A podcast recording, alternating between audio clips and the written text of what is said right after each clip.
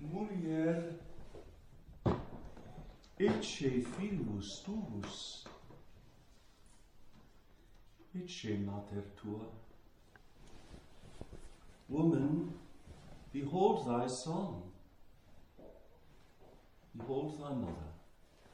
In the name of the Father, and of the Son, and of the Holy Ghost. Amen. Do you not find it strange and wonderful that the liturgy should give us this gospel for the Saturdays of Paschal Tide? The very same gospel that we chanted solemnly on Good Friday. I find it strange and wonderful. The church would have us read this page of the fourth gospel quite literally in the light of the paschal candle. Not for nothing is the paschal candle placed at the gospel side of the altar. Why could it not? Why should it not be placed somewhere else? As I like to tell the brothers, squeeze a rubric and theology spurts out. The paschal candle is placed at the gospel side of the altar because we are to hear the gospel and the deacon or priest is to sing the gospel in the radiance of the risen Christ. This means that the radiance of the risen Christ illumines this section of the 19th chapter of St. John's Gospel. He said to his mother, Woman, behold thy son. After that he saith to the disciple, Behold thy mother. And from that hour, oh, that word, hour, in the fourth gospel is hugely important. It ought to be encircled in gold or underscored. And from that hour, the disciple took her in sua, into all that was his own, into I want to say every nook and cranny of his life. Of course, after the resurrection, this gospel takes on another meaning, doesn't it? The gospel tells us that the disciple took her to his own, that is to say, that our Blessed Lady began to live with St. John a mother living with her son, the son living with his mother, hiding nothing from her, and with her sharing absolutely everything. What must it have been like during those 40 days leading up to our Lord's glorious ascension? Our Lord was present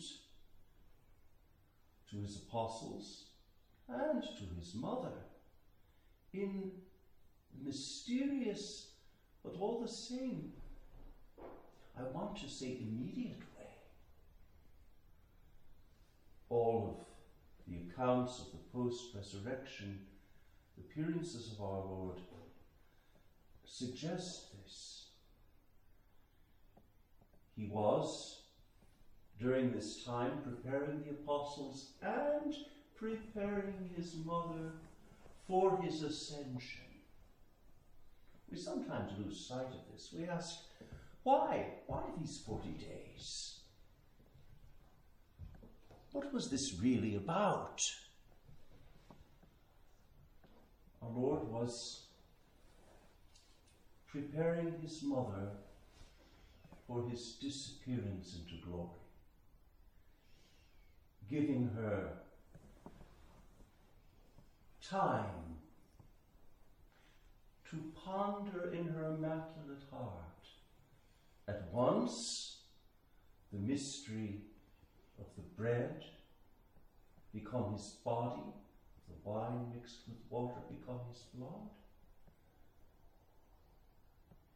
inviting her to perceive there at once concealed and revealed his face, the very face that would disappear into glory on Ascension Thursday. Oh, how his mother must have treasured these days, these 40 days. Just as she kept all of the events related to his conception and infancy and childhood in her immaculate heart, so too during these 40 days was she turning over in her heart the events of his bitter passion and death and burial and resurrection, and the first stirrings of the Eucharistic life of the Church. Our Lady, you see, adjusts, shall I say, the exercise of her motherhood to each successive phase of the life of the church, as she does to each successive phase of our lives. She is the mother we need at any given moment of the spiritual journey. She has this exquisite maternal intuition. We saw something of that at the wedding feast of Cana. She has this gift of being able to see precisely what a soul needs at any given moment. And then, because she is the mediatrix of all graces, she goes about obtaining that grace for the soul. One of the joys of Paschal Tide is this living in the presence of Mary and experiencing her motherhood in a way proper to this season, just as we shall experience her motherhood in the cenacle. I want to say in the cloister of the cenacle, uh, in the nine days stretching from the Ascension to Pentecost.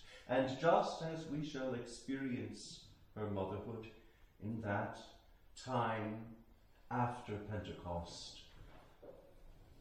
that time, that season of growth of the church.